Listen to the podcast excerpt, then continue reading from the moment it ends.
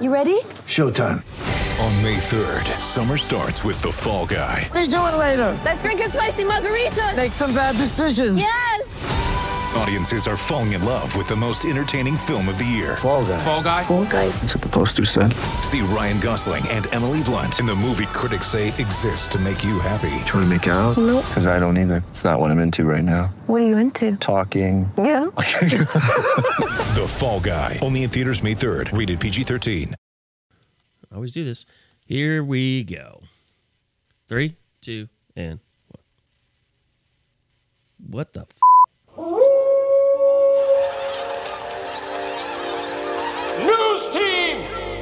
assemble!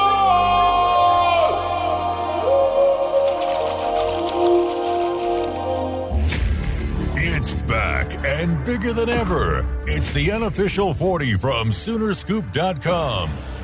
Now, here's the entire Sooner Scoop crew Carey, Josh, Eddie, and Bob.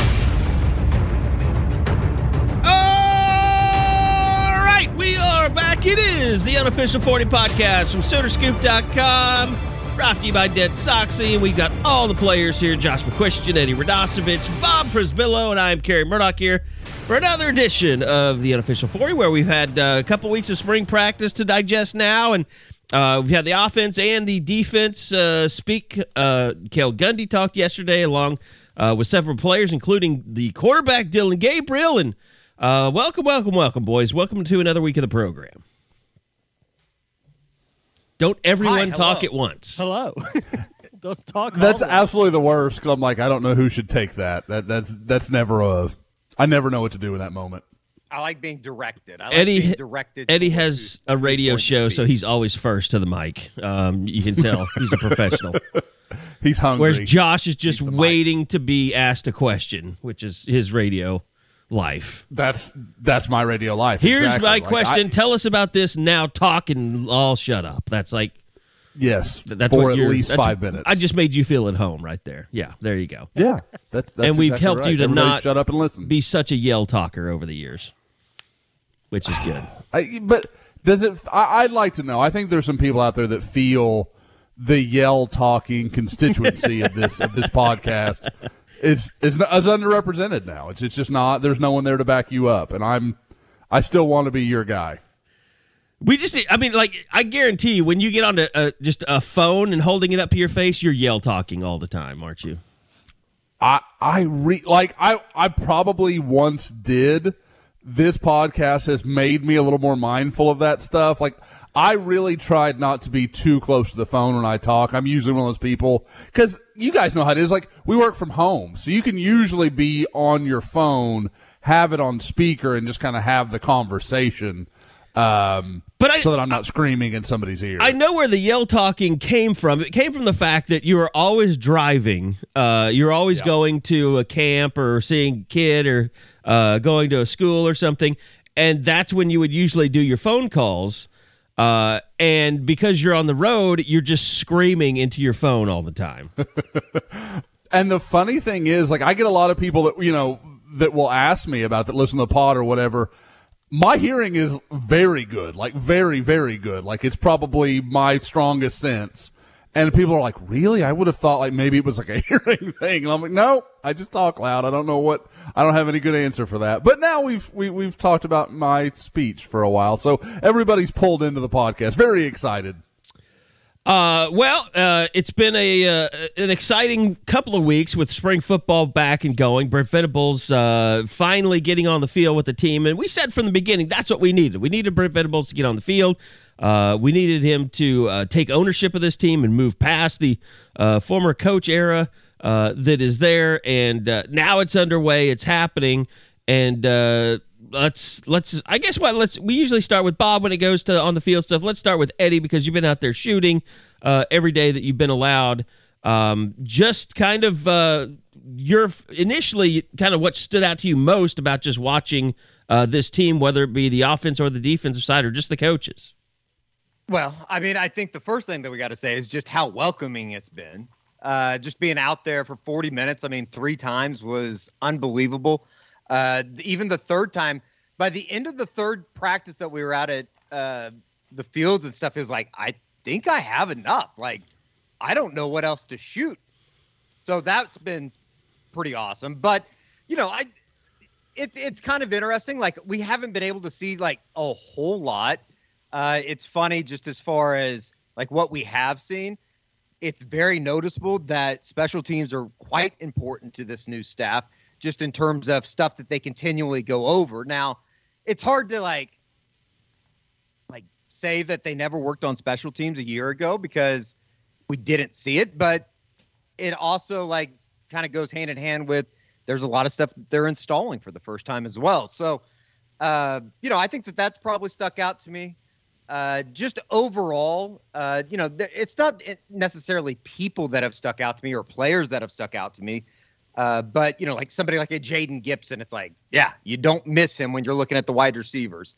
Uh, Lebby is seems like he is very, I don't know, like talkative would be the right way to say it, Bob. It's just like Vocal. he's always talking, almost vocal. like Yes, always is. coaching, always yelling at somebody, uh, and not yelling more so than just like it seems like there's a a He's lot of in command of his group. Yes, I, that's a great way to say it. Uh, you know, and then you know, I, I think just from the interview aspect of everything, uh, after we leave practice, it's just kind of a continuation of, what- of what we've been saying for a couple weeks, just in terms of being able to talk to some of the members of the defense on Tuesday, or I mean uh, Monday this week, being able to talk to some of the guys Wednesday for the first time. Just an overall acceptance of the new staff and I kind of the new ideologies and almost in terms of especially the defensive side of the ball, just stuff that I think that it's kind of like when you sign up for something and then you go and it's like, well, that's not really what I expected it to be.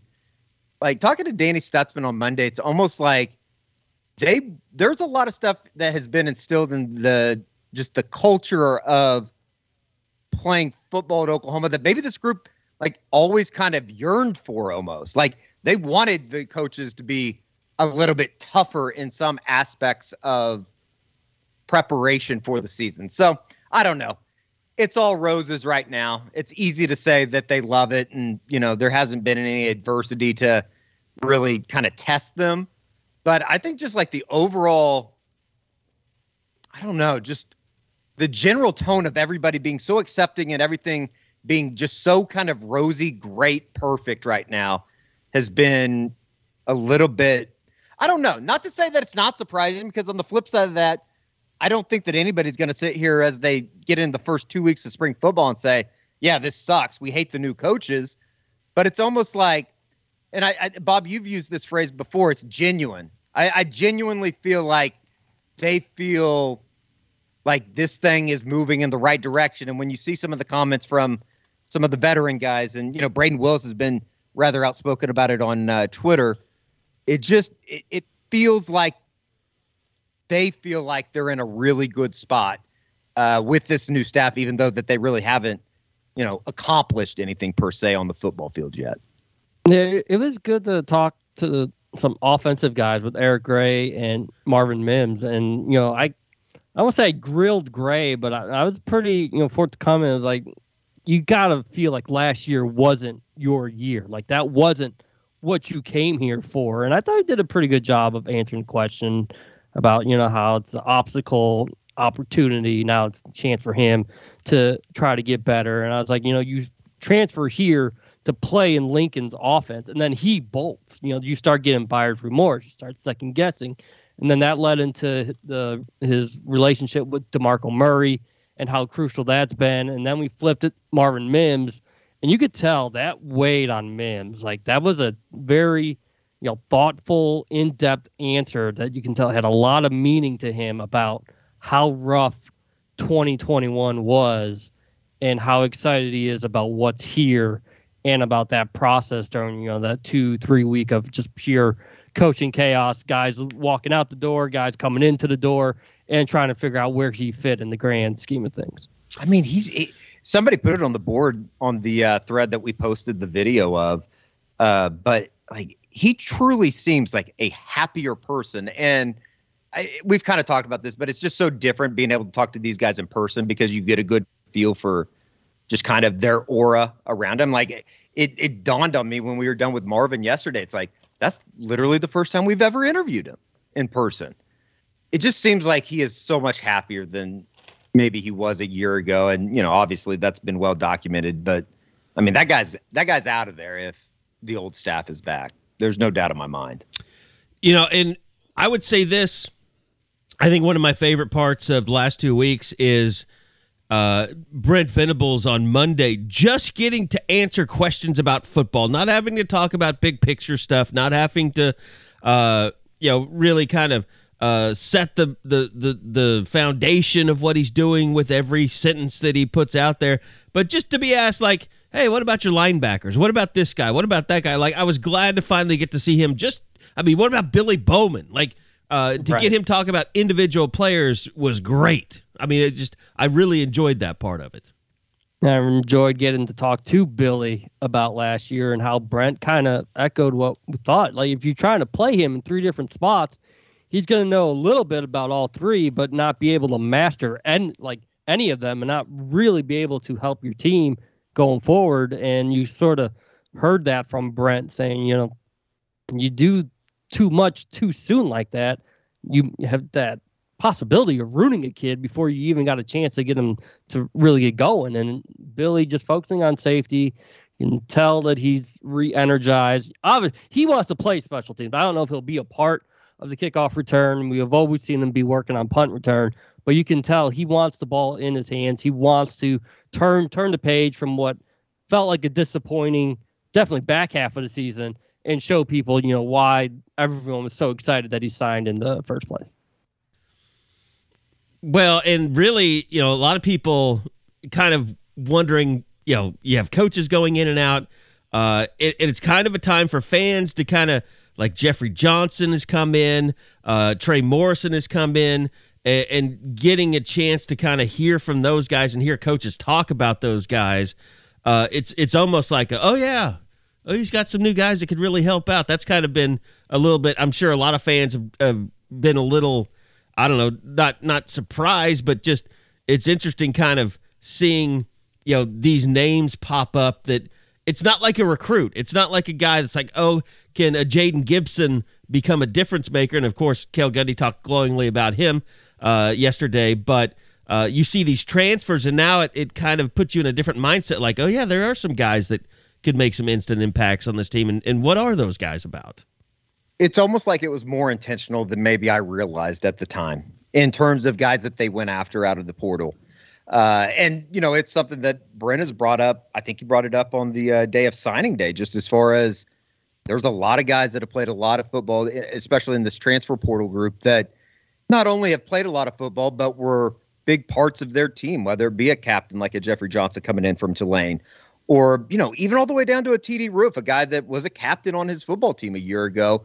They're guys that have been able to step into a locker room that probably is, it's not the easiest thing. I can't I can't think, and you know, there's probably nobody better than that than Dillon Gabriel, just as far as the way that he not only has stepped in and kind of been a an added coach on the field and knowing the offense and knowing what they want to do tempo wise, but you know it, it was something that Theo Wease talked about, that Marvin talked about, Drake has talked about, even Andrew Raym talked about.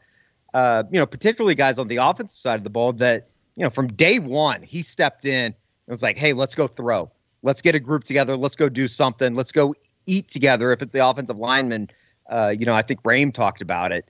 It's just it's so seamless. I, Like I've been a little surprised how easy it's been, but I guess at the same time, like having listened to or talked to Dillon for the first time yesterday, he's very like, and I know it's kind of cliche, but he is very just chill, very kind of laid back. It seems, and maybe even a little bit almost naive as far as the demand or the expectation that it is to be the quarterback at Oklahoma. And I don't like necessarily that's not a bad thing. I don't think it's almost like he's a little bit blind to how bright that light is. And, you know, if he can handle it, somebody like a Baker and somebody like a Kyler, they'd obviously, I guess, kind of ease their way into that as opposed to Dillon, who's going to be thrown into it.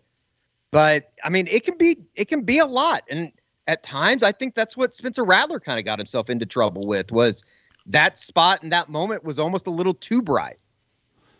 That that's a really interesting point, Eddie. Like he's not carrying that burden of expectation. You know, like oh, Right. I've got to be this because those guys were that. You know, that's Right. That's an interesting way that I hadn't thought of looking at it before. But I, I think you're right. Like I think there is some some advantage to not being in the shadow of it his whole you know his whole career, his whole you know college like- experience. like growing up in Hawaii, it's like I I don't think that like as opposed to somebody that might have grown up around this area, and I'm not saying like I completely think that Dillon Gabriel understands the demand that it's going to be to be the quarterback at Oklahoma, but maybe just wired a little bit differently in that. And I- I don't know. We kind of talked about this this morning. It's like, and it seemed like the the moment never got to Jocelyn Alo as far as too much pressure. And of course, she wasn't seeing pitches, and it's a little bit different. But maybe like you're just kind of wired differently growing up in Hawaii. I think, and I don't know. Maybe maybe I'm reading trying to read too much into that, but it kind of stuck out to me yesterday. I wonder He's if there's so chill. anything. I wonder if there's anything to be said for. It's been a few years. I mean, like we all think of Oklahoma quarterback play as oh, it's elite, guys. I mean, as Jalen Hurts was what three years ago now, and even that by Oklahoma standards wasn't some unbelievable year. I mean, we all talked about through that year there were plenty of warts through that season. There there were problems there. So I mean, as long as Dillon Gabriel has been in college football, there's still there hasn't been any point in time when Oklahoma had the quarterback in the sport. Like that, that wasn't the guy. And I wonder if that takes some of that away. He's not having to live up to Baker Mayfield or you know Kyler Murray. He's having to be you know be be better than Spencer Rattler was last year, which is not asking a lot. Hell, be better than Caleb Williams was Yeah, outside I mean of Texas. you know, and- I mean, the Kansas game was bad. The the Yeah. uh, Baylor game was bad. The Oklahoma State Be- game was bad. Be, I I mean, that that's the thing. Like eh, for all the bright spots of Caleb, I mean, again, it's not like he set some unreachable bar for for a quarterback, especially one who's had as much success as Dillon Gabriel. That's the thing. I don't think people look around. You look around college football. There's not a lot of quarterbacks coming back that you say, "Oh yeah, that that guy's a dude. That guy's a dude." There's a lot of turnover this year, and Dillon Gabriel is one of the more accomplished quarterbacks around college football. It's crazy to think that that kind of fell into Oklahoma's lap, but that's the reality. I just want to know. just knowing the offense too. I think has been Yeah. Right. Oh Like, yeah, just it can't be having understated. somebody that knows exactly the language that Lebby's talking, being a, and especially at the tempo that they want to go. It's. I'm not saying that Dillon Gabriel was going to start in front of anybody that you know might have returned to this team, but it is kind of interesting. Like he's out there being able to, like say, and Marvin talked about this a little bit as far as just like you need to be here on you know this player this route or whatever. You need to run it like this. And you know i think that little shit like that goes such a long way when you're putting in an offense in the spring like they are. I just want to know if we can use the power of the uh, unofficial 40 to convince Norman restaurants to start uh, start carrying uh, is it Loco Moco on the menu? i'm so unfamiliar with hawaiian culinary I watch so much so much diners, drive-ins and dives uh, that uh, I just don't think i like it he That's goes to problem. Hawaii. Loco Moco is just like it's just like hamburger with gravy and rice. Now the poke stuff, the raw uh, tuna, like in Yeah. seaweed and stuff. I'm not. I went to that. Uh, uh, what's the Southwest place, the fancy place up in Oklahoma City off 23rd? frida Frida. And Yeah. I tried the uh, tuna tartare because my buddy that I went with got that for his appetizer, and it was everything I could do to chew the bite and swallow it without without spitting it out. just the texture is what got you? yes. And they, I mean that Frida's place was great. The rest of love the, poke. Frida is great. Like I don't want to say that the restaurant sucked, but right uh, it was just that was the first time I'd ever tried tuna tartare. I thought I I got to the age where I'm like I never turn anything down. I want to try everything, and I I, I it was just like they gave you these nice big thick tortilla chips, and so I scooped up the big old bunch of it, and then as I started chewing, I was like, this is weird. This is weird. um, and it never stopped getting weird. And with every chew, it was like, this is weirder. Okay, it's even weird. And it's like, how am I going to finish it? And I just grinned and bared it and chewed it and swallowed it, and that was the last time I'll ever have tuna tartar. It was. Have you ever had any like- other tartar like stuff? That will be the last time I have any tartar. okay. I, I I've never had steak tartar or anything like that. I, I could probably like the texture of steak would be much better than tuna. Yeah. I, I I I had I've never had tuna tartar. I've had I've had beef that was awesome one a long time ago. I was like, this is going to be gross. I was not expecting to be into it, but I'm with you. Like I'm one of those people like I'll try anything once, and I was like, I'll take a bite, and then me and my buddy just destroyed it after that. Like we were we it was a group of guys, and it was two of us that clearly liked it more than the rest, and we just wrecked that. It would have been better if I'd been drinking. Probably, I I, I probably could have handled the texture, and I would have probably focused more on the flavors and stuff like that. But unfortunately, I was stone cold sober, and it just Mm-hmm. did not go well. Yeah. I, I I was doing a lot of drinking at the time. It was a bachelor party, so we were we were. It's kind of well like I've never been a smoker, but if I've been out at karaoke and just hammered, and you give me a you give me a cigarette, I will smoke it like a pro. Like I will take that down into the chest and bring it all the way back up. Oh But otherwise, I can't. I'll, I'll I would choke to death if I did that sober. Interesting. Sorry, Eddie. Noted. Interesting and noted. I'm sorry to the smoking community for disappointing you. But I mean, at least you know if you're drinking with uh, with Carey, he's not going to let that cigarette go to waste, Eddie. He's actually going to breathe it in. He's going to take one. that sucker in. Yeah, I, a I, I am going to waste the cigarette. I'm doing it strictly because I have had too much to drink and I don't know what else to do with myself. Yeah. With inflation exactly. nowadays, that's like a four dollar decision. that you're making. yeah, that sin tax has got to be rough on the cigarettes. I don't buy them anymore. I I don't do that. So It- There you I go, did- mom. I You just think it you heard it here. He would never lie to you. Well, obviously. It, and most of the time, it's just a prop in the videos that I'm making, anyways. It's not even real. It's A fake. lit prop. The the interesting thing that I thought CGI. was uh, kind of funny that We Dillon have Gabriel budget. was talking about was uh, the Red Rock comment and going to get the salmon because it was like, of course he's trying to go find seafood somewhere. in Oklahoma. Yeah. Yeah, yeah. Yeah, that's a, that is a tough break. That is, it's one of those things that like I growing up in Oklahoma, I was like, oh, you guys are whatever. That's stupid.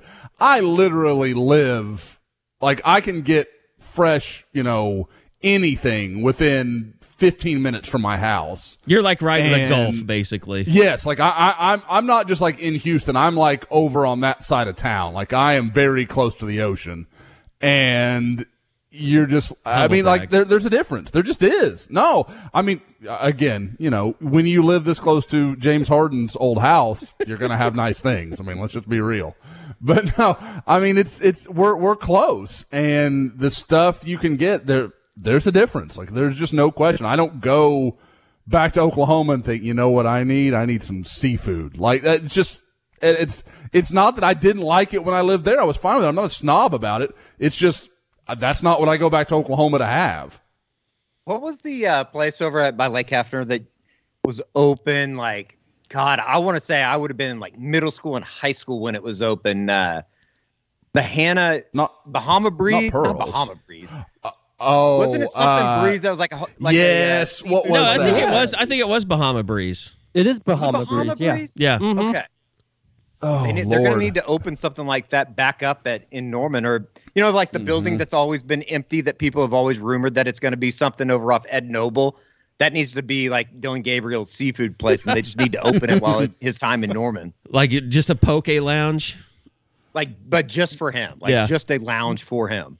we could be setting up his NIL deal now. He could be the front for some sort of seafood company Yeah. or restaurant that, that Give opens in Norman. When he was talking about the restaurants that he liked, like you could tell, like the gears were moving. Like I need to be careful about this because in case there's somebody that does want to uh, sign me to an NIL deal, I don't want to make anybody mad. I love Cane's chicken. I think I think Raym said that uh, he's they've come up to Oklahoma City a couple times. I think he said Ned's, which is an awesome restaurant off of uh, May Avenue up here. So owned by a Panther, so shameless plug. every time I go back to Oklahoma City, I will say that is the like there are the food options in Oklahoma City are so much better than they were when I lived there 10 years ago.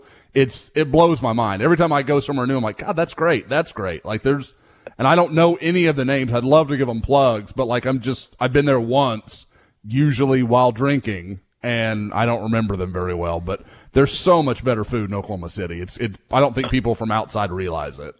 I mean, as much as we love Spaghetti Warehouse downtown, there's there's a couple more options to go to when you come to uh, Oklahoma Yes. City. No, we've had I've had Yes. that discussion with friends lately, uh, like that don't live in Oklahoma anymore and haven't for a long time, and they're like, "What happened to Spaghetti Warehouse? Like, how how could it close?" And I was like, "You remember a different version of Spaghetti Warehouse than it actually was. Like, ah, it was so v- it was so average and below average for Italian food. Like, it's just because it was the only thing that was in Bricktown." I mean, there was that Yeah. O'Brien's in in the brewery, and maybe Tap Works. Maybe that was the only like those were the staples of Bricktown. That was all you could get. Like Spaghetti Warehouse was god awful. It was terrible. Like even compared to, by Olive Garden stand, standards, it was bad. Oh bad. wow, I I'm not gonna I'm not gonna go Ouch. that bad on the slander.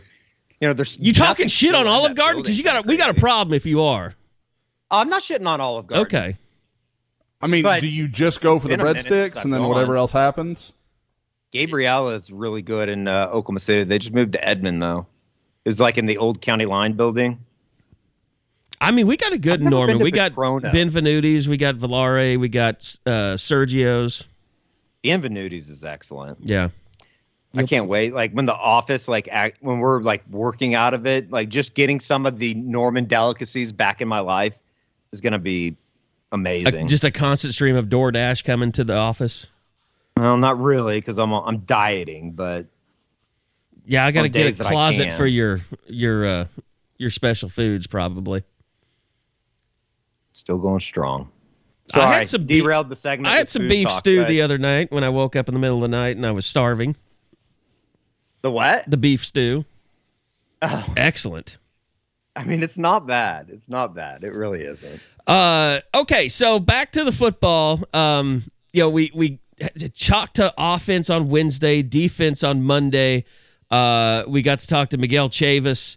Um it, we mentioned Cale Gundy, but um you guys kind of talked about it, but Brent on the practice field, uh he's been all over the place, but kind of like we predicted, like you're not going to be able to keep him away from the linebackers, and that was kind of something that you guys saw uh, on Monday.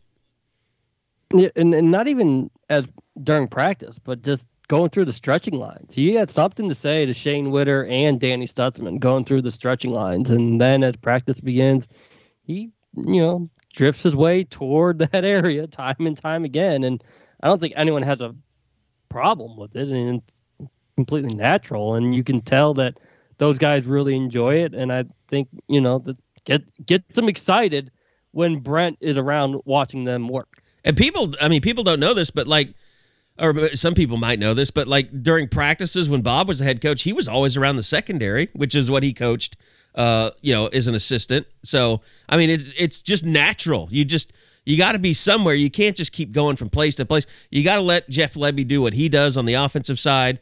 Uh, so you're not your hip. You're not always glued to the hip of the offensive coordinator or the defensive coordinator. Uh, so I mean, it's just natural. It's not weird uh, for Brent Venables to be, you know, with the linebackers for the majority of practice because that's what he's always known.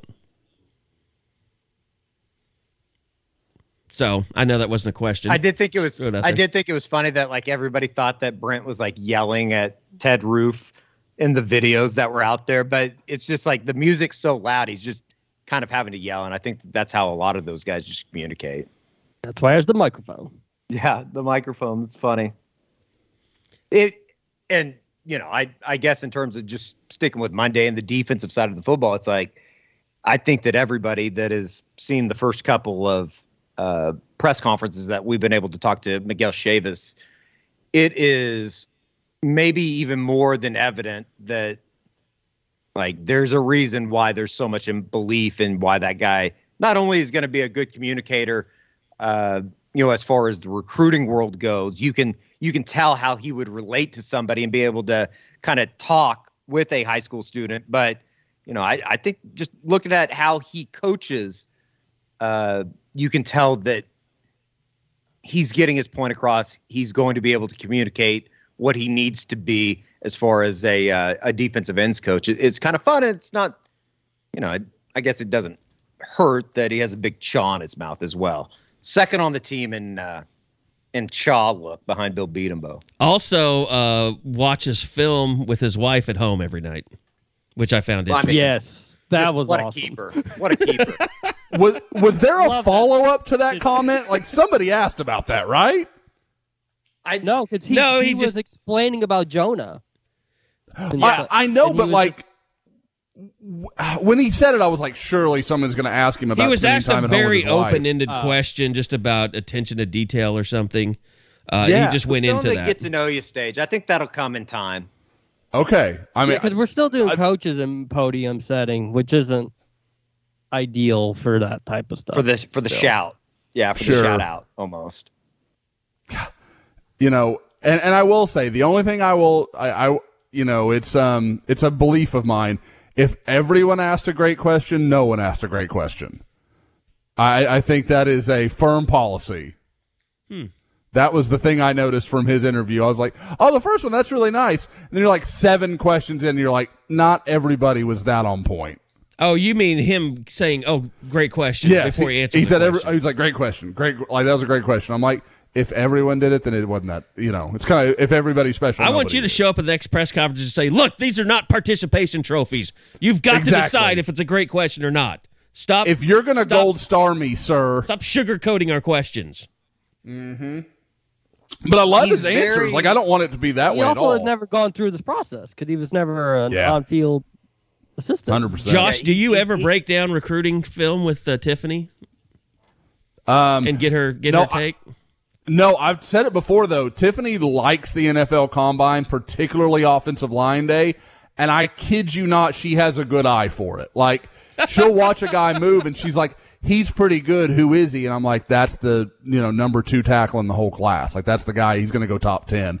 And she'll and she'll be like, "Oh, I don't like him." And it's some guy journeyman from you know nowhere Division two. Like she act like I'm not saying she can recognize like oh he's like a good football player, but she can like good feet stuff like that. She sees it. Like she really does have a good eye for it. Well, maybe you'd have a better marriage if you'd break down film with her. I you know Maybe we all would. Whatever- well, if we're married. whatever whatever would save it. You know I mean she puts up with a lot, so that's reasonable. Hey, time for a little timeout for Dead Soxy. Uh, if you have not been to deadsoxy.com and checked out their Oklahoma collection, then what the hell is wrong with you? Go to deadsoxy.com. They've got uh, great sales right now going on. The Norman Mix four pack bundle's got the new retro sock in it. Uh, they've got the eight packs of the Boomer Crimson eight pack, $125. Uh, gives you eight great socks uh, to wear throughout the season and uh, they are fantastic socks. They've got the uh, non-slip uh, beads in in in the sock, which just keep them up the entire time that you're wearing them. Very comfortable. Gr- the fabric is just unbelievable in these things. Uh, DeadSoxy.com, D-E-A-D-S-O-X-Y.com. And if you want to just uh, pick up like some State and Stripes or the Maker Bayfields, you know, got the big uh, statue unveiling coming up. Uh, gonna want to have those socks on when you go to the spring game on August the 23rd. So go to deadsoxy.com, use that promo code uh, Boomer, and you'll get uh, 25% off of your order. Uh, that's promo code Boomer and uh, 25% off your order. That's only at deadsoxy.com. The uh, Oklahoma collection, go check it out. D E A D S O X Y.com. And as always, stay soxy. Uh, so, I mean, outside of that, guys, just players. I mean, you talked about Dillon Gabriel. Um, I know you talked a little bit about Billy Bowman, but kind of what else really stood out to you uh, in just particular players? I mean, whether it was, you know, talking to Trey Morrison or whoever this week. It's funny with Trey because he just he sees a lot of Billy in him because of the fact that you know, of course, Trey moved all over the place at North Carolina, so he's excited to watch what what Bowman can become. But I mean, it, it it's it's funny getting the perspective of defensive players, how fired up they are about having a defensive minded head coach. Then offensive players not really, you know, not being mad about, not being upset about it, and kind of excited to see what kind of dynamic that's going to bring for since they've known OU's about offense, offense, offense for years and years, and that's what they learned since they've been there. It's what they learned going through recruiting process, and now that it's flipped, you know, I'm not saying like it takes the pressure off, but it still seems like those guys are sort of embracing a, a different role that that comes along with Brent being so known for what he does with defense. Yeah, it's just I don't know. I I, feel like I keep harping on the same ideas, but you know, like even talking to somebody like Reggie Grimes that has been around the block, I would say, uh, you know, even you know Stutzman to a certain extent, being that he's only been there for a year, but you get a good feel for what's going on, and it's just like, like what was what was the problems? And I don't want to harp on like what what were the problems a year ago, but it's just everybody seems so refreshed as far as what has come in. And i don't know like where i'm at as far as like i believe them i don't think that they're just saying it to be saying it. But there is like a genuine feeling of like like what what was what what what what has this group done that the other didn't? Like I just how, I think Eddie. Well, what did the other group do? Well, I think it exactly. I think like, it might even be as much as just it was always going to be hard to move on uh, from the Mike Stoops era it, because you know you still had half the coaching staff there. Yeah, and they still were kind of scarred by those defensive performances and. Uh, you know, if you know, it was always about turning it around and turning around. Like this is just a completely blank slate now. Yeah. And everyone yeah. can just say, okay, these guys are defensive guys versus these guys are here to try and make us a defense again. Like now it's just everything is but it's just like with recruiting, Josh. It's like uh this the the former staff no matter how many strides they would have made, they were not going to be able to get in on this many big time defensive guys because their reputation preceded them. I mean, it was you know, what have you done in the past to make us believe that we can be this in the future? It was like, we don't know. We don't really have a belief that this is going to turn around. With Brent Venables and this staff, it's like, well, they have the track record. No one else has had this track record that's they been have at something Oklahoma. on paper that says this is what we do, this is what it looks like, this is where we want to be. Yes. Guys, they this morning made the final four for a top 50 defensive lineman from the state of Alabama, whose other three are Alabama, Clemson, and Florida. There's no way in hell they're on that list without Todd Bates, Brent Venables, the whole like th- that's just not going to happen. Now, I don't want to delude anybody about Peter Woods. OU's almost certainly not going to get him, but it's being in those conversations that's a place to start from. And then you try to get some of these other guys, you know, like David Hicks. It's a little more regional. J- Jordan Renaud, like all those, those become possible. But just being on this list makes other guys, maybe younger guys, take Oklahoma more seriously and be like, well, okay, that, that dude's legit. He's super real. He's got offers from everybody. Why is he looking at Oklahoma? Maybe I should do the same. Yeah, I mean it's it's it's a sea change. I mean, it is not just a, a fix. It is a complete. You know, they they tore the house down and rebuilt it. They didn't they didn't renovate. And I think you you you sense that from the players as you're talking about. Oh yeah, when when I'm looking at the you know people because one of the favorite questions in board chat will be, well, how many rivals 100 guys are they going to land? How many rivals 250 guys are they going to land? And as I sit there and kind of lay it out, and obviously a lot of it's guesswork at this early point, but as I look at it and I, I wager, you know, like what are the most likely possibilities? It's, it's night and day. Last year it would have been, you know, okay, they're real for 15 offensive guys and three or four defensive guys.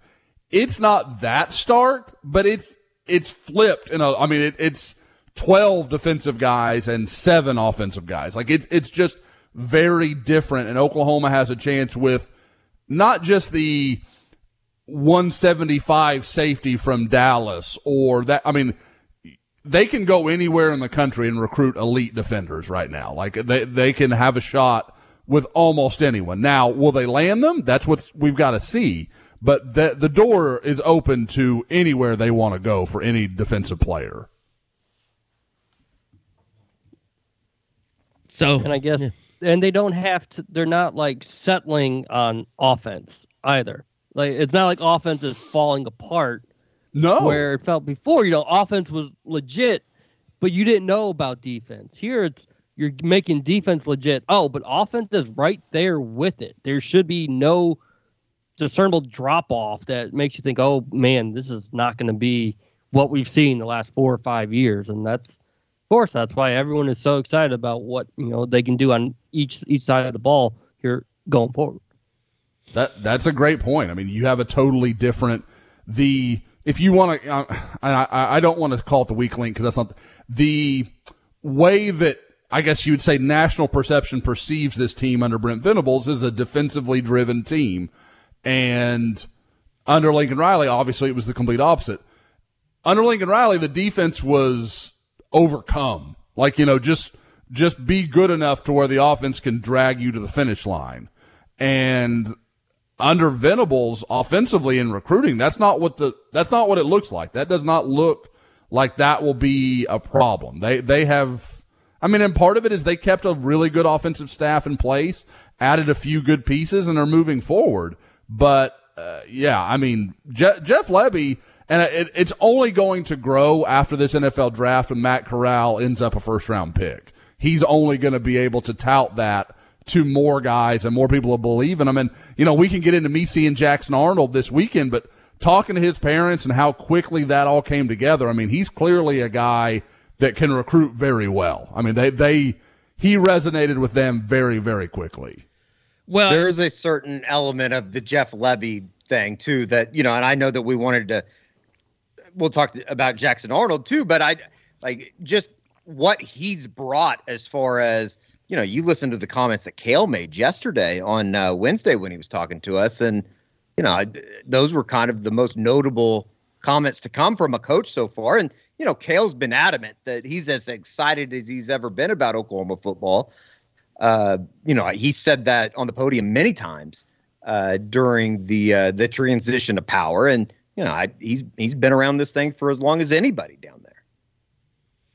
And called Jeff Lebby as well rounded an offensive mind he's ever been around. For those that didn't hear it or read it yet. Well, and yeah. that that was kind of the the quote that you know everybody saw yesterday, uh, just about Lincoln Riley versus Jeff Lebby. And I know Cale would you know not want to make it out like he was saying anything negative about uh, Lincoln Riley, but mentioning you know that it took him some time to come around to you know uh, the type of running game that they use at Oklahoma, and that was no secret at the time. I mean, that first year against Texas and that loss uh, when Baker was sacked like it seemed like 800 times, uh, and they just did not run the ball. And I remember that was the first time when we kind of got sorry, Eddie, not trying to uh, pull at any strings here, but that was the first time uh, I remember hearing from fans like Lincoln Riley blocked me because I said I told him to run the ball after that game. Uh, and it was always, you know, kind of a sensitive subject about how much he would run the ball. I mean, he started leaning on Rodney Anderson. Remember later that year was the Kansas State when Bob almost got killed on the sideline. Uh, and, uh, you know, he kind of figured it out and, and started, you know, figuring out his way. But, I mean, Jeff Lebby's not going to, I don't think he's going to have that issue where you wonder, will he run the ball enough in this offense? and that's why everyone's so fired up about what Marcus Major can do because you think this is the perfect style for him. And we asked, I asked Eric Gray about Major, and when you hear, you know, how much it sounds like Major's matured on and off the field, and you put him in this type of system, this should be a you should be a guy that really takes off. I know we're gonna say that about a lot of people, just you know, be expecting them to make that that next leap, that next step. But there's no doubt that if it's not this season for Marcus Major, then it's just never to happen.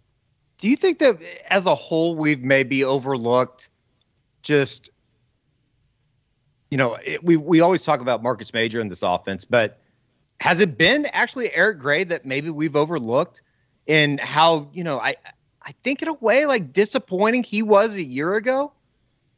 He just wasn't good between the tackles. I mean, that was his biggest yeah. thing. I mean, he had yeah. a role in the offense, which was to get the ball to him out in space, and he was great.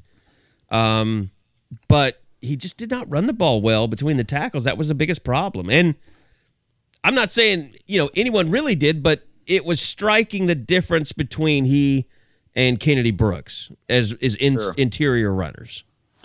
guys, with the questions they have at receiver, and I, I think the questions, you know, like Carey just brought up about how Eric Gray fits what this offense does.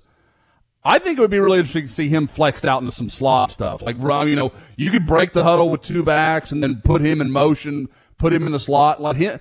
Because you get that guy the ball in space, he's dangerous. I mean, there are a lot of good uses for Eric Gray, even in this offense. But I would be interested to see if they got a little creative in how they get him 10, 15 touches a game.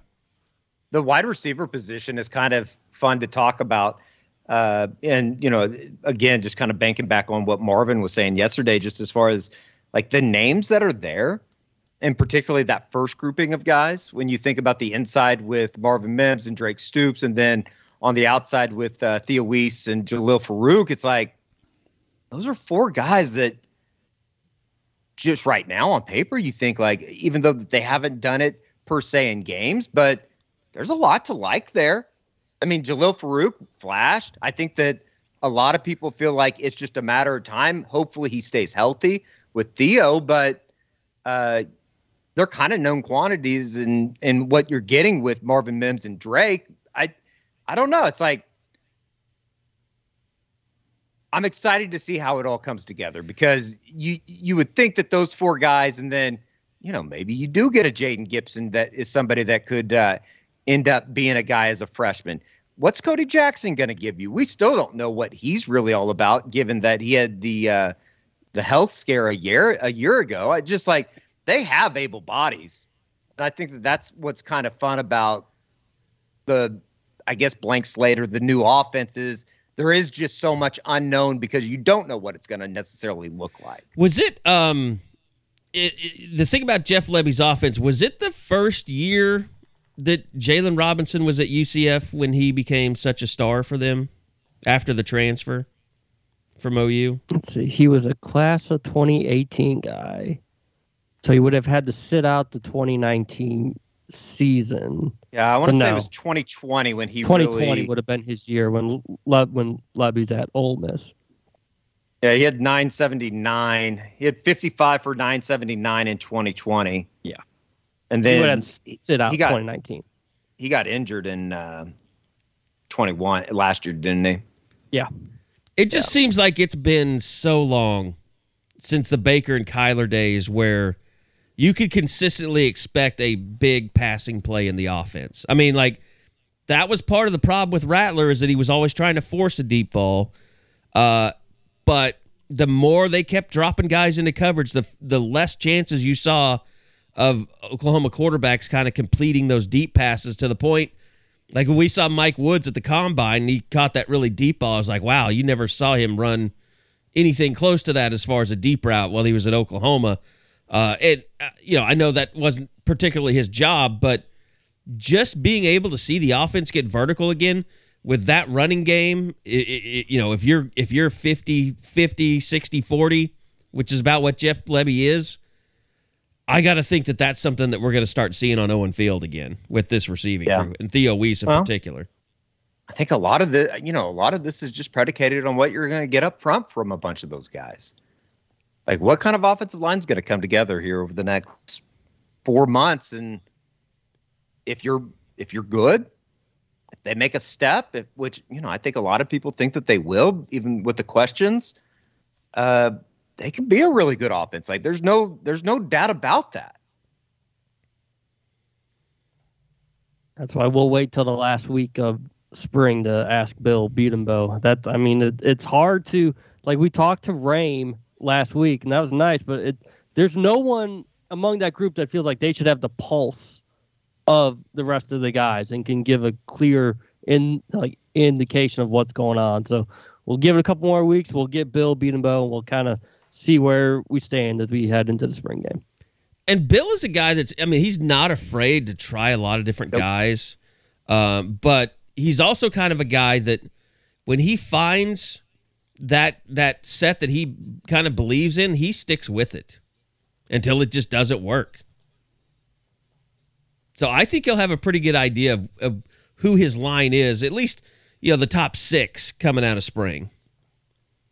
Now, the, the question is is that Savion Byrd? Is that Wanye Yeah. Morris? Is that Anton Harrison? You know, who is that guy that really stands out of attack? And like you guys pointed out, like Marcus Hicks looks really good. Like just Marcus standing looks there. Great. Marcus Hicks looks really good, as well as, and you know, I, I think everybody that follows him on Instagram, like I Savion Byrd physically oh. looks amazing. Oh. Yeah. And you know, can Wanye figure it out? Like that's still just like one of the biggest question marks about.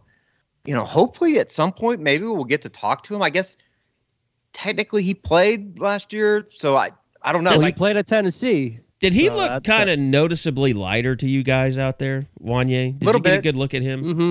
little bit. I I just don't know. Not know. so like frumpy. why didn't he Right. play? Like I, I still don't understand. Yeah. Considering that he played at Tennessee and was really good, Yeah. like, how played- does he not play last year? That that still remains a mystery. Yeah. But I mean, that's we could go we could go super conspiracy and say, you know how like people were saying that the PGA Tour suspended Phil. Was Wanye actually suspended by the NCAA last year for the uh, missteps with the McDonald's bags back in Knoxville and nobody knew about it? Hmm. Well, I mean, I do know that you know there were some academic stuffs, and and and that's why he wasn't practicing when he first Sure. transferred. And I, I know he even had to get kind of like reps to um, lawyers, basically, to help him out with that, um, to kind of force Tennessee's hand to release his transcripts and stuff. So that was part of it. But as the season went along, he'd been there long enough to where you're like, okay, well, if he's good, he should be playing now because they could use him. I think it speaks to Bill's belief system. He's just like most talented guy. That's not what he's looking for. Like, do you fit what I'm trying to do? Do you see it like I need you to see it? Like, uh, guys, I mean, we can all look back to that, you know, what was it, 2018 with, with, uh, or was it, no, it was 2017 with, uh, with Erick Wren over Creed Humphrey looking back, there's just no question who that decision goes for. But Erick Wren knew everything. He could run it. He could do exactly what he wanted to. And Bill wasn't going to have Creed learn on the job. You know, that, that just wasn't the way he saw that going.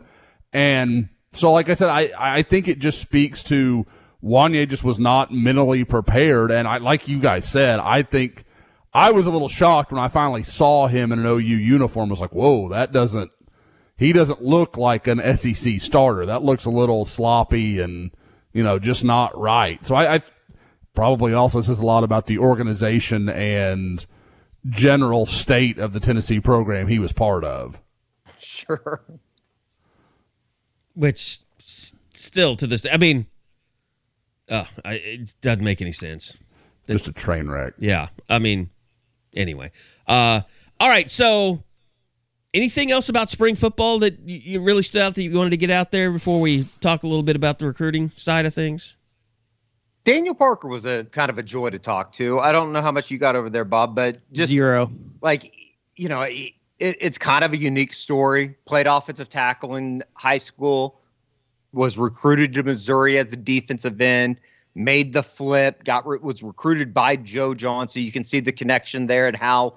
Uh, you know, he ended up getting Oklahoma in his uh, ear when he entered the transfer portal, but he's just, it, it seems like a guy that, you know, and maybe they haven't had a whole lot of these guys. I don't know, but he seems like a guy that, uh, you know, would cut off his hand to win a football game. And I think that, you know, there are certain aspects of a, a football program that you need guys like that. And, you know, I'm not sitting here saying that he's going to win the Mackey Award or anything like that, but you can be sure if they need to pick up a yard, you could probably put Daniel Parker in there and he's going to knock somebody on their ass. Yeah, and I mean they've needed bodies, so I mean it was interesting, kind of his story about how he was in limbo when Joe Jon Finley was in limbo about Sure. what he was Yeah. going to do with the coaching situation, but seemed like a guy that really, really wanted to be at Oklahoma and was just kind of hoping it would work out that way. No doubt. And I, you know, I think if if nothing else, he's a guy that seems like is kind of one of those non bullshit guys. and just having him in the same room as a Brayden Willis, uh, probably somebody that rubs off really well on somebody like a Jason Llewellyn or somebody like a Kaden Helms that uh, maybe needs a little bit. Not saying they need direction, but uh, just kind of a mentor as far as uh, learning the position, learning the ropes. Uh, you know, even if it's somewhat new to him. So I, I think that that tight end room is going to be really good for Joe Jon. All right. Uh, so we kind of prepared everybody for it. Like, don't expect a bunch of commitments coming out of visit weekends, but I know, Josh, there's been a lot of positive feedback from all the players that visited Oklahoma uh, over the weekend, and uh, seems like you know Todd Bates is a name that always gets mentioned, but obviously Brent Venables, uh, and I I haven't seen one, not even negative, but I haven't even I haven't seen one word that's just like no one was just like eh, it was okay.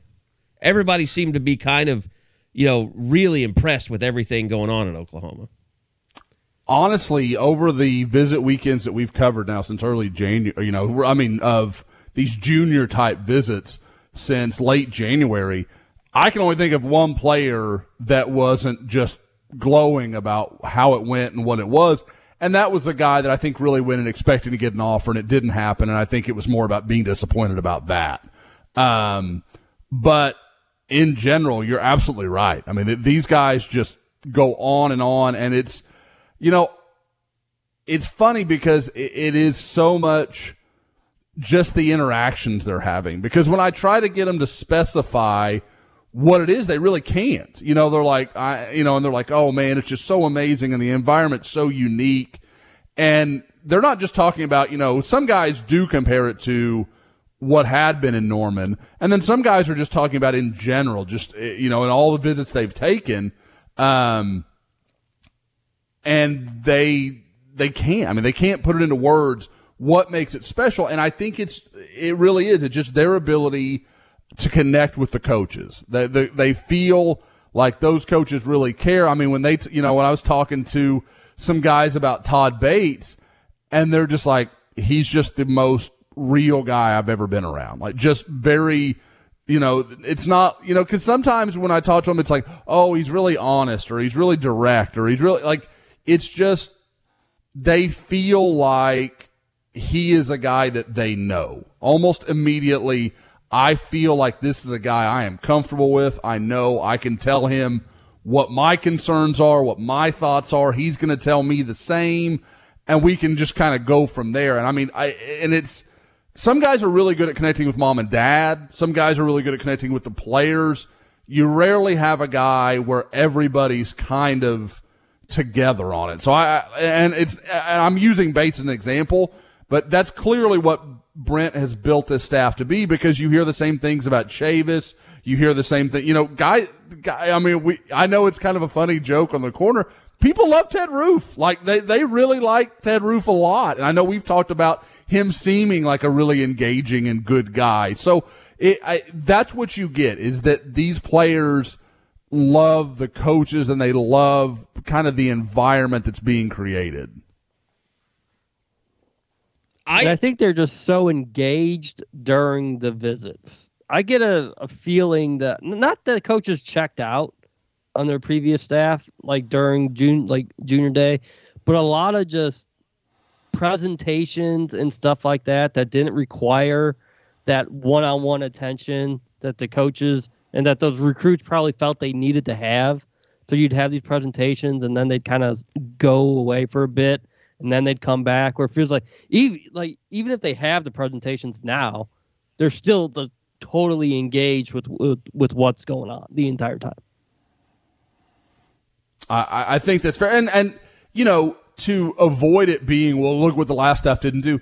There's a lot more people there. Like you know if if Brent's talking to, let's say, Anthony Hill, the five star linebacker, well, he can peel away from Anthony, and guess who's there to talk to him? Caleb Kelly, a former five star linebacker that's played at OU and really has a passion for the university and is part of this soul program. Like, there is always someone there to, so they're not just sitting there staring at their phones or being idle and having time to, you know, do whatever it is that, you know, that kids do. They are engaged, like you said, Bob, and I think that's a, that's a great point that that's part of what Brent has built with this bigger staff is that they're, they, I mean, because Brent can't deal with. I mean, they had like 35 guys on campus last weekend. They he can't be with all of them all the time, but he can be around be around enough and really focus on the guys he wants to, and at the same time, the guys who aren't getting all that time, or even the guys who are, when they are alone, they are, I mean, not alone, when they aren't with Brent or aren't with their coordinators or whatever it may be, they have someone else who is talking to them and helping them kind of build that bridge and feel even more comfortable. So you've got, it's not just my position coach. I know I, I'm really comfortable with Coach Kelly, you know, or Josh Norman or, you know, whoever it may be. You just go down the list of all the support staff that's there now. There is a very different level of communication as to where, you know, under the old staff, it would be a lot of, you know, this, my position coach. I love that guy. I know that guy. And then once they walk away, I don't really have any, you know, connection anymore. We, you know, we, we covered that with a couple, I think it was a couple months ago when I talked about Kobie McKinzie, you know, had spoken more to Lincoln Riley after he left Oklahoma than he, or than he ever did while Lincoln was at OU. So that there's just some interesting kind of um, ability to connect on a deeper level. It was like everybody was waiting in the uh, the waiting office at the doctor's office, and the doctor's office was Lincoln Riley's office. Everybody just kind of waiting in the foyer Mhm. out there, the foyer, like waiting to get maybe and possibly your number's going to be called, and if not, damn it, you'll have to come back next week. I just I don't I don't I, yeah.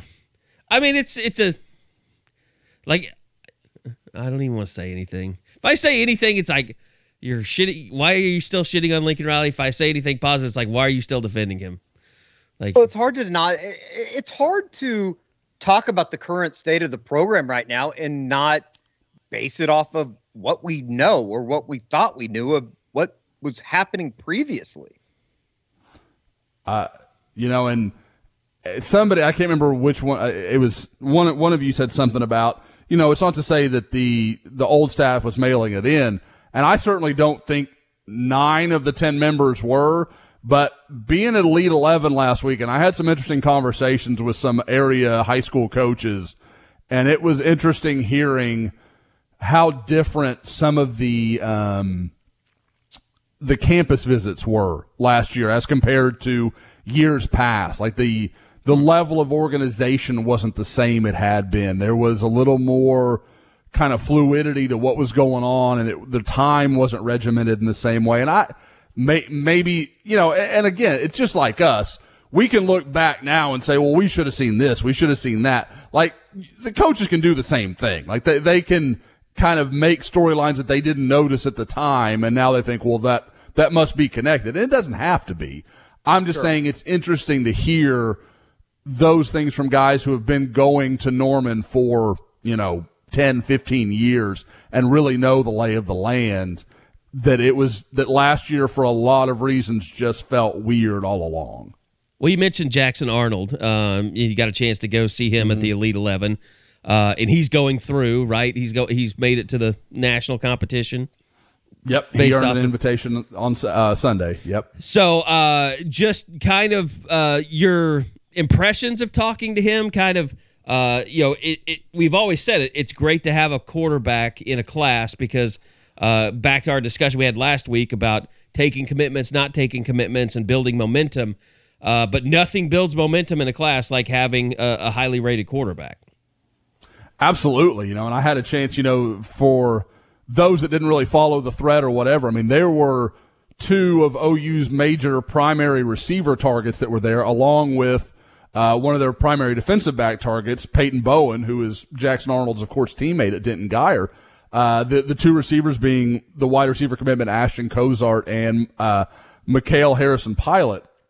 Now, I talked to both, you know, I talked to Harrison Pilot about that. Like, how meaningful is that to have a, a quarterback, you know, kind of, um, uh, that is highly regarded, going to go to the Elite 11. I mean, and, you know, knowing that that's, that's a guy that not only is good, but you know him and he was very honest. You know, like that means a lot. Like I, I, have a connection with him. I know him. Like we, we, we don't have to kind of build a, a rapport. Like there, there's familiarity there to begin with. So, um, I, yeah, there's just, you're right. There's no greater indication. And, and in my conversation with Jackson, which due to technical difficulties didn't get to really get run the way we wanted it to, but um, don't bring up your he, technical he was, difficulties. I'm, I'm sitting I, right here. All right. Don't you know what? I don't. don't I make, didn't do anything wrong. Don't make me start connected. a drunken post on the board. Just damn it.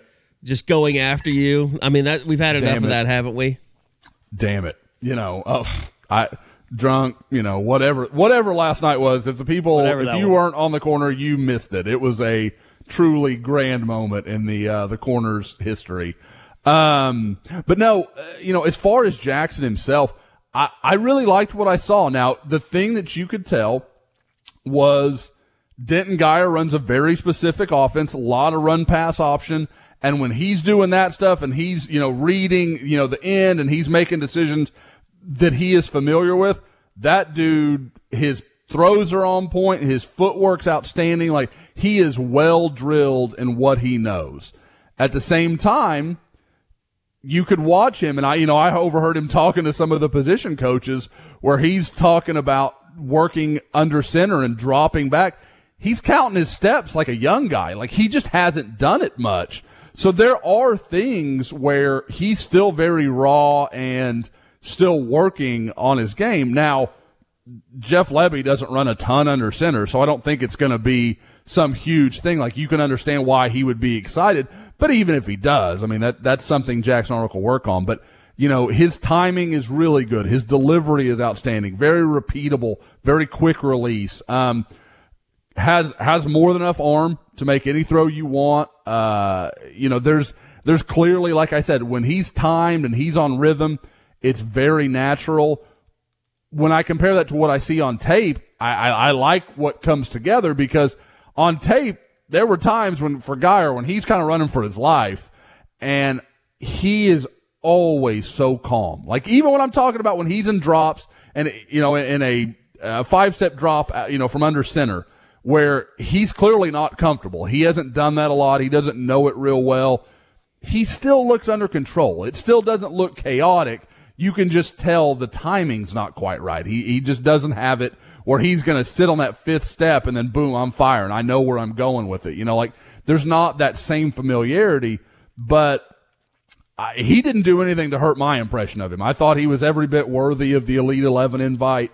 Uh, really threw some great, great balls. Really looks comfortable throwing the out. Like, again, I, I could go on and talk about all the stuff I like, but Jackson Arnold's a very good player. I absolutely get why he was a a priority for Jeff Lebby when he took the job. And you know, like I mentioned earlier, talking to him and his mom and his dad, I, you know, I don't think they expected Oklahoma to happen as fast as it did. Like they they really just fell in love with OU, Norman.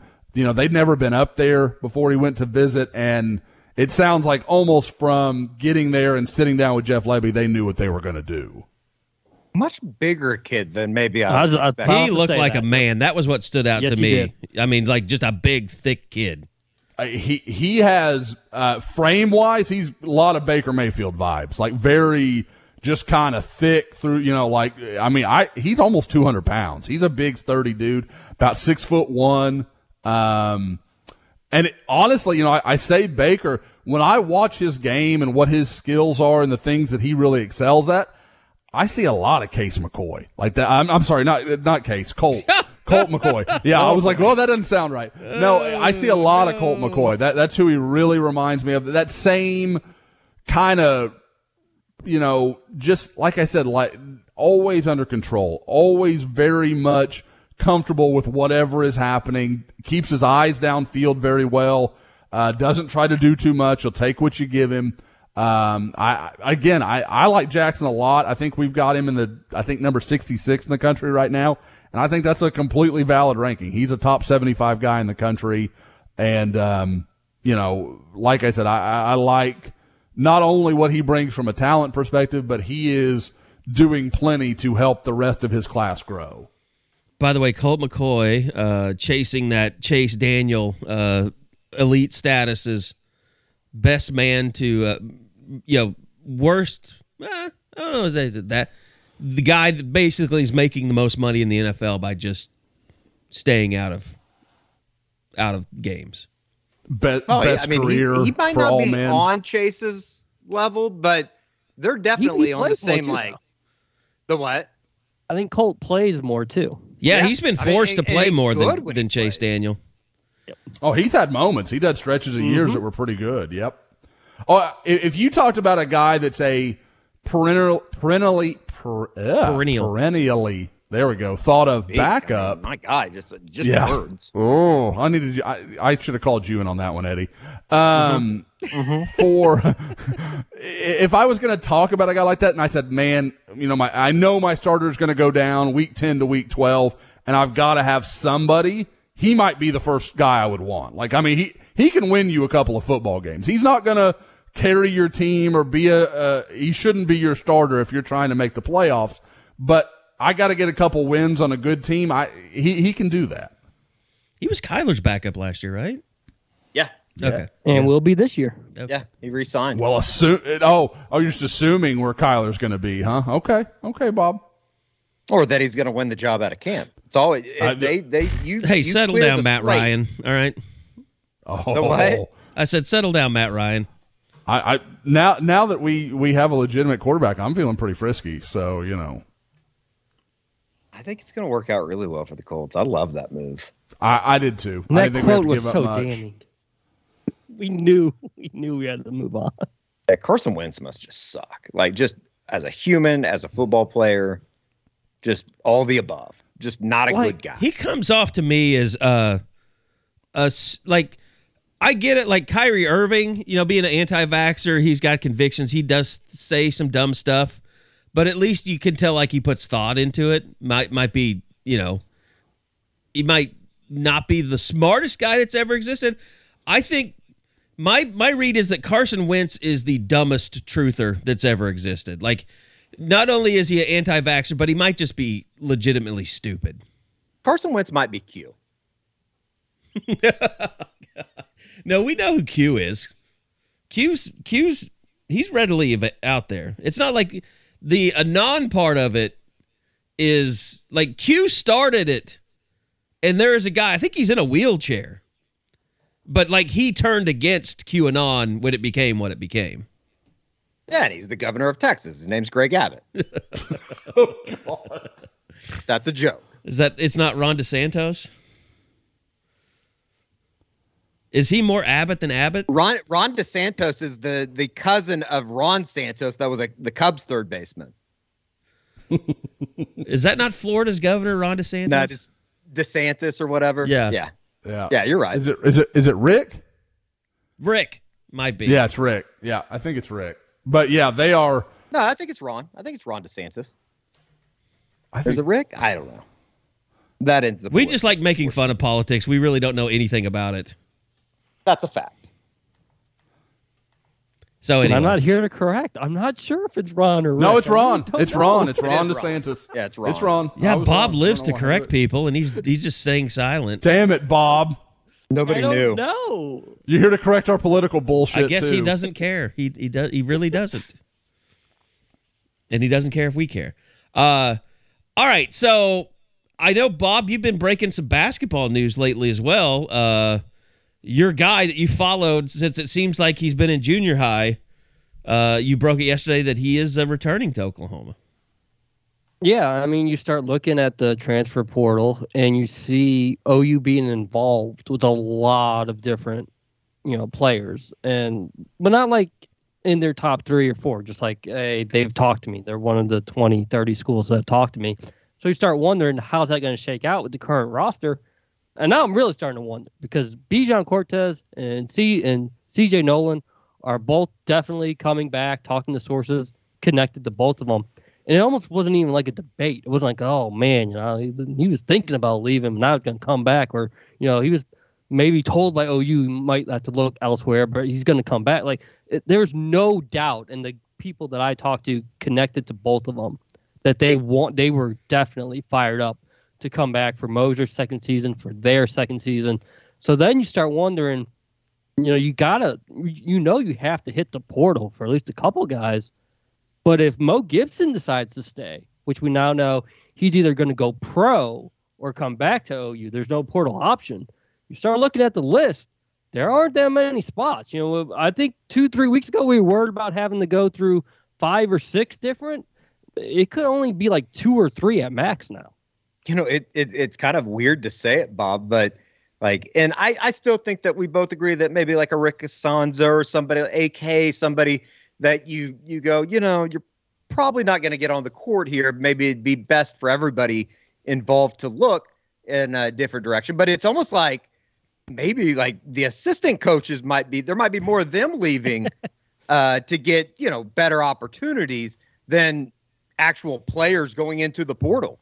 Yeah, that's something. Uh, the KT Turner news that kind of happened last week, where it looks like Louisville might be his destination under new coach Kenny Payne. That's something that's been brewing. Still hasn't been announced, and Sure. really, it's kind of just gone off the radar. I don't know if like Payne wants to announce his entire staff at once, and then it it, it comes back. But it's something that picked up a lot of steam last week, and now it's kind of dropped off. But then something happened almost right before, you know, basically right before we started recording.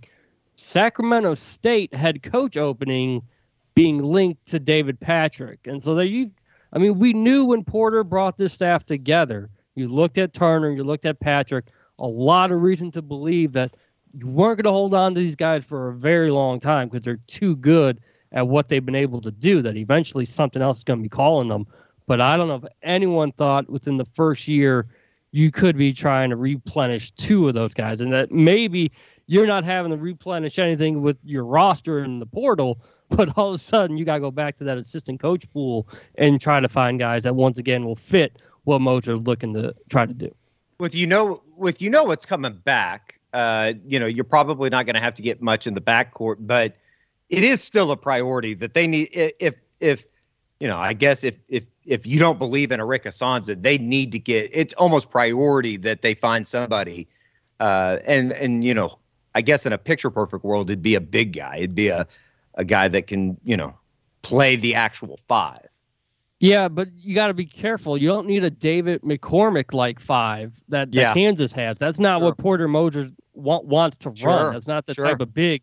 So that's what gets kind of kind of curious about when you're trying to find that that that post guy. You think, oh, you just look at numbers. Oh, he's six ten. He averaged 14 points and eight rebounds for such and such school. You got to go after him. You got to know what he does well, what he would bring to Porter Moser's system before you can make that type of leap. And if you only have one or two spots, that will at least allow Moser and the staff, whatever staff is left or hired, to be selective as to how they're going to go about that. Not just jump at the first guy that they see and try to bring try to bring them in, but they can take their time and really try to nail that one or two guys that they know can help the team best. All right, Josh has been punished enough uh, between trash talk about his passed away mother last night um, to basketball talk and Porters and all that stuff. So Basketball was way more painful. Oh wow. are you have you banned BM Smith? Is he is he on the banning I block? didn't. Ba- I didn't. Ba- no, like that. is he like on I your don't think list? the Like thread is locked or anything. It's still there, No. right? Threads, it was too glorious to lock. I mean, I, you, I, every single one of us got were in the crosshairs at some point last night. I, on I'm a even going to make soccer a basketball thread. reference. A soccer thread. It was a thread about soccer, and somehow it turned into, well, you never believed in Baker Mayfield, Murdock. You, I have, I don't have any proof, but you said it. Like, okay, it, it all started because someone was teasing soccer fans about hoping they that the U.S. would lose last night, so they didn't make the World Cup. They didn't have to hear any more about soccer. Blah blah blah blah blah. Fine, whatever. I, I I don't know how you get through about two years of being a legitimate soccer fan before you just stop caring about that. Like if you don't want to watch it, cool. I don't care. I tried to convert Carey for a while, and then I was like, I don't care. Like you you watch it, you hate it. I I don't care. I'm gonna enjoy it. you were your I- own it worst enemy me. in that, by the way. A hundred percent. A hundred percent. Like I know it now. I, I was like, see it. okay, there's books devoted to these teams that you're reading, and you have like a Mm-hmm. full bookshelf of stuff about the Arsenal. Like, I'm never going to be that into this. Like you're an idiot. when we get uh, the the podcast going on YouTube or whatever, I will show you the books behind my desk right now, sitting behind me. There's several Arsenal books setup. included in my little collection, no doubt. That'll be your setup. Yeah, along with a dog, uh, the Encyclopedia of Dogs. I mean, we've got some real bangers over here. But um, yeah, no, it it's and it just started with me like he's trolling you because BMS got mad.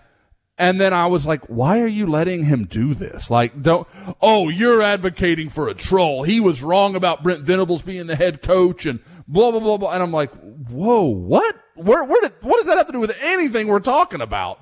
And then basically it just proceeded to whoever came into the thread, he remembered someone angering him. That person I think I. And, and yeah I think why. I just from tweeting about the thread he decided oh I saw your little Mm-hmm. tweet Murdock you never believed in Baker I mean, if anybody's going to take Baker on the chin, I think it has to be me. Because I wanted Cody Thomas, and I was very vocal about that. Um, somebody But- did dig up a practice report from like four years ago which I didn't think read bad for you at all, Carey. Like, you were very, like, he's looked good. He's been good. Like, it, it wasn't. I said he was better than Trevor yeah, I, I didn't feel like it was. Now, now I will say, you were a little more Cody Thomas positive than I remembered. So, you know, kudos to you, buddy. That was. yeah uh, it really worked out well for me didn't it Yeah, yeah. Hey, big winner. We're, we can We're go down in on the this Titanic together. Oh God! All right, uh, that'll do it for this week. Uh, I know uh, we got some zooms for other sports that people want to get on, so uh, good time for us to get out of here. Thanks to Dead Soxy. Uh, don't forget SoonerScoopStore.com. Uh, go check it out. We'll have some new hats in there uh, coming up next week uh, for for those of you that uh, you know, like maybe the trucker style, uh, because we haven't had any of those in the store. So those are coming up. So be on the lookout for those. Uh, and uh, we'll be back again next week. Spring football still going, leading up to the uh, spring game on April 23rd. And uh, hope to see a lot of you guys there. So uh, thanks for listening, and we'll see you next back again next week for another edition of the unofficial 40 podcast from Soonerscoop.com.